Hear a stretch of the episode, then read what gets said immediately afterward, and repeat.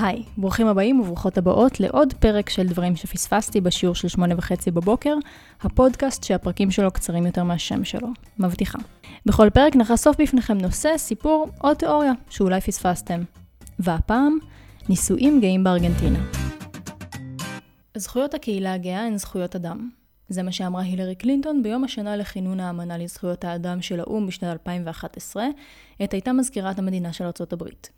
זו הייתה אמירה מתוקשרת ביותר שקשרה בין זכויות אדם לזכויות הקהילה הגאה. במשך עשרות שנים, פעילים לזכויות הקהילה הגאה מאמריקה הלטינית נתלו בלגיטימציה של נורמות זכויות האדם ובתמיכה של ארגונים המעוניינים לקדמם. עם כינון הדמוקרטיה בארגנטינה מחדש בשנות ה-80, מחוקקים נפתחו באופן מיוחד לאפשרות של הגנה על זכויות אדם עבור הקהילה הגאה.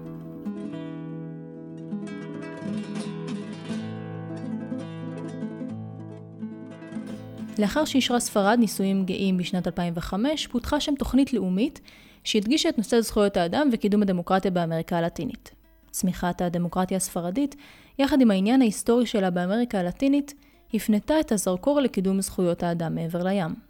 הקמפיין, תחת הסלוגן "אנו רוצים את אותן זכויות עם אותו השם", לקוח מהקמפיין שניהלו הפעילים בספרד מספר שנים קודם לכן. כעת, המטרה הייתה לאפשר למקביליהם הארגנטינאים לקבל את אותן הזכויות להן זכו הספרדים רק חמש שנים קודם לכן.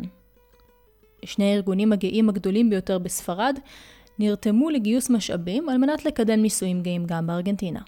FT, ארגון ללא מטרות רווח, גייס כספים בספרד כדי להעבירם לקבוצות לטינו-אמריקניות עבור הפיתוח שלהן.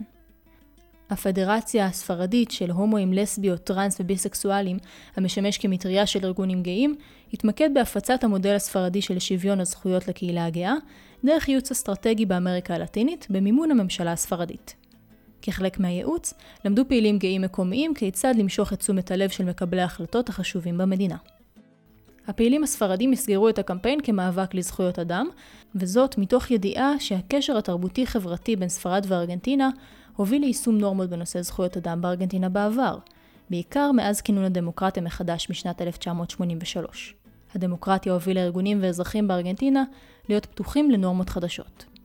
הפעילים הגאים חיפשו בעלי ברית מקומיים שיוכלו לעזור להם, ופנו למחוקקים סוציאליסטים על מנת לנסח טיוטה לחוק. היריבה הגדולה למאבק הייתה הכנסייה הקתולית, שעל אף כוחה הדתי הגדול בארגנטינה לא הייתה לה מפלגה מייצגת. הכנסייה והעומד בראשה, לימים האפיפיור פרנסיסקוס, ניהלו מסע צלב נגד החוק. במסגרתו, שיגר הקרדינל מכתב לנזירות, ובו טען שהחוק הוא כלי הרס לתוכניתו של האל. התקשורת פרסמה את המכתב, והציגה אותו כהוכחה לעמדתה הקיצונית של הכנסייה בנושא נישואים גאים. יחד עם זאת, החלו להישמע קולות יוצאי דופן מבין אנשי הכנסייה הקתולית בארגנטינה, שתמכו בשוויון זכויות תחת הסלוגן "האמונה אומרת כן", לנישואים עבור זוגות חד-מיניים.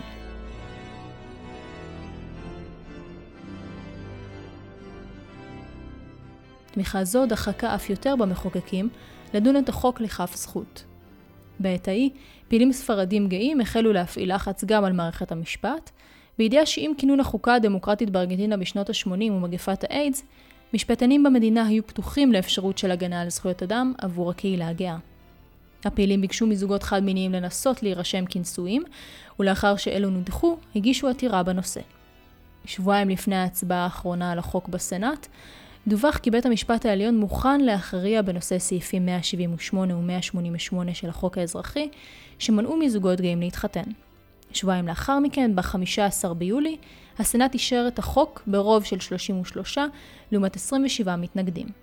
מאז אושר, לא היו קבוצות פוליטיות או דתיות שניסו לבטלו, ומידת קבלת זכויות הקהילה הגאה בקרב הציבור בארגנטינה גדלה.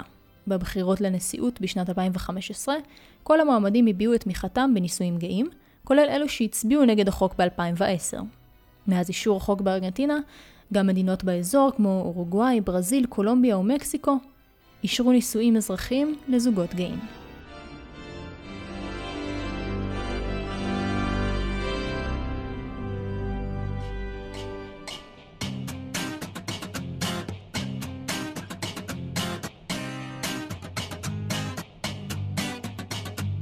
זה היה עוד פרק של דברים שפספסתי בשיעור של שמונה וחצי בבוקר. תודה שהאזנתם ומקווה שלמדתם משהו חדש. אם יש לכם רעיון לפרק או שבא לכם להקליט פרק בעצמכם, דברו איתי. אני מיכל פורת, להתראות בפרק הבא.